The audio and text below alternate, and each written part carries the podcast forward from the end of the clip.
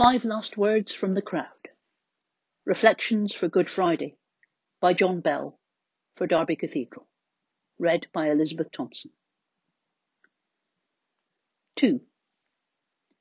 Hail, King of the Jews. The soldiers of the governor took Jesus into the governor's headquarters, and they gathered the whole cohort around him.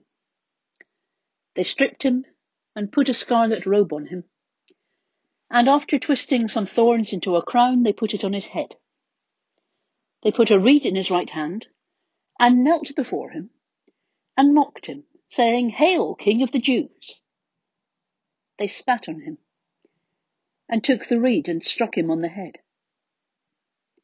After mocking him, they stripped him of the robe and put his own clothes on him. Then they led him away to crucify him. The Gospel according to Matthew, chapter 27, from verse 27.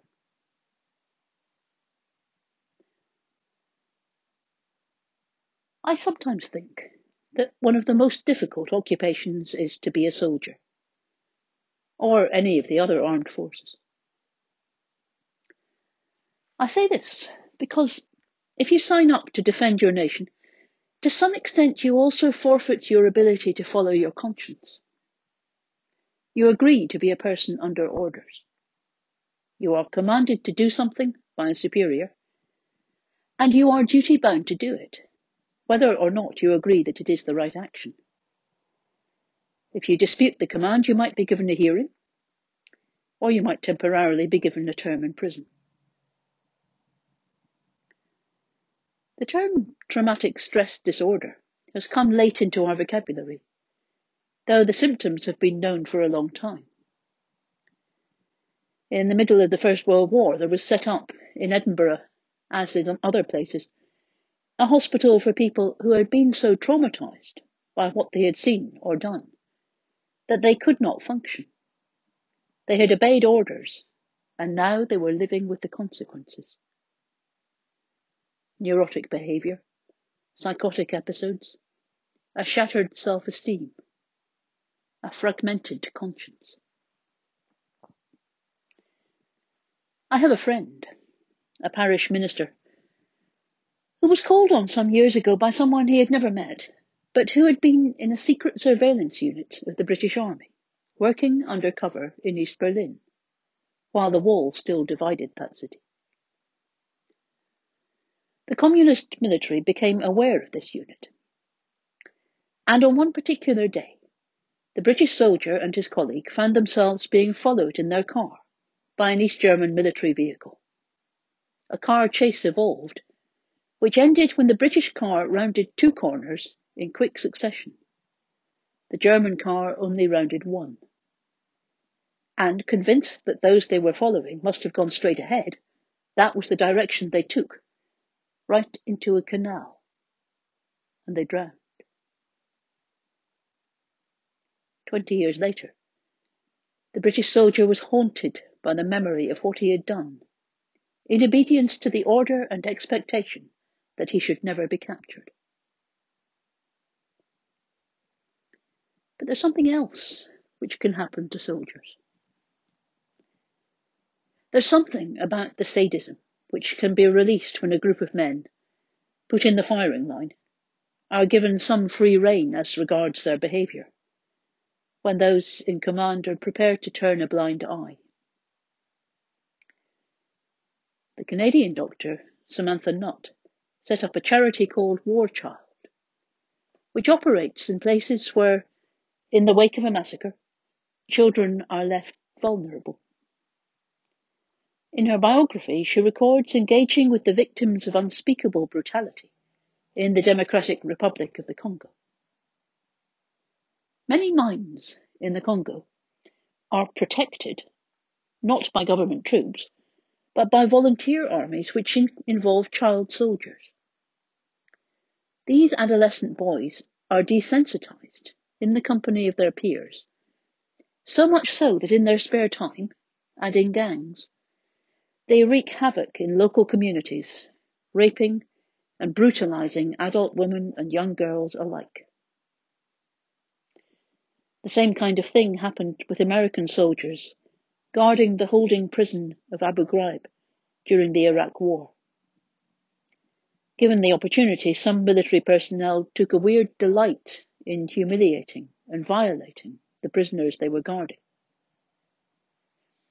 And while you or I might be quick to condemn, we have to ask whether if we were on the front line in a war we didn't believe in, we might, with others, behave repre- reprehensibly. The Roman soldiers were no different. Away from the judgment hall of Pilate, they could virtually do what they wanted with Jesus. We are told that they jeered at him, spat upon him, beat him. Some commentators familiar with military behaviour in the first century suggest that they might even have raped him. Soldiers do that. Not because they are homosexual, but because they want to humiliate and emasculate their victims. It would have been a great barrack room boast to say that you had violated royalty, humiliated the King of the Jews. It cannot be easy, as a person under orders and in common with others, to always deal with the enemy in a way which preserves your self-respect and keeps your conscience clear. The soldiers give Jesus a name, King of the Jews. And names, though they may be accurate, can also be offensive. Children realize this very quickly when they go to school. They might pick on someone who wears glasses and call them Specky. Or someone who is small may be called Titch. Or someone who is big for their age might be called Fatty. The name, the descriptor, is not always used kindly. It can sometimes become a term of abuse. And we can all think of how people of colour, or people from the continent of Asia, or people who are travellers, have names used both behind their backs and sometimes to their face, which are accurate as regards their place of origin, but far from complimentary. Jean Vanier, who founded the L'Arche community, was very aware of this in caring for people who were physically or mentally or socially disadvantaged. We all might be aware that some children who were born with a particular genetic deficiency were once called Mongols. It was a descriptor, but it was also derogatory. And then such children were called Down syndrome. But who would want their total human embodiment to be reduced to a syndrome?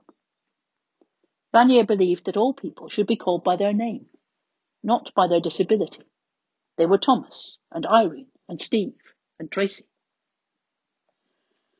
When we refuse to address people by name, when we address them with a description or a title, we are not addressing the whole person. We may actually be diminishing the whole person. But surely this is, does not apply to the soldiers calling Jesus the King of the Jews. Oh, it does.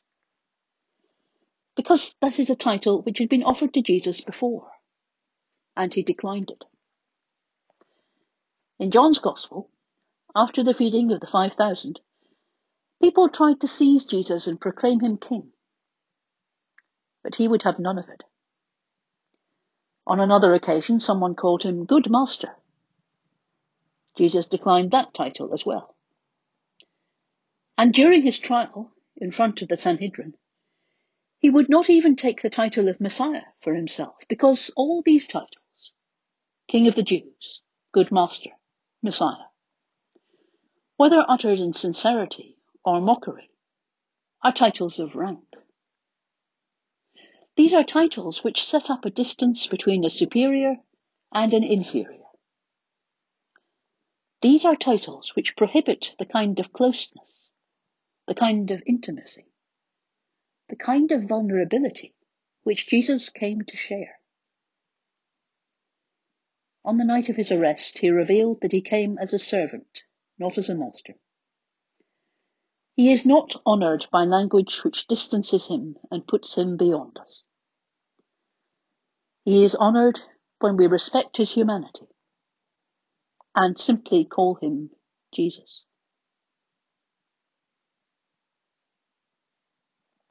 Let us pray.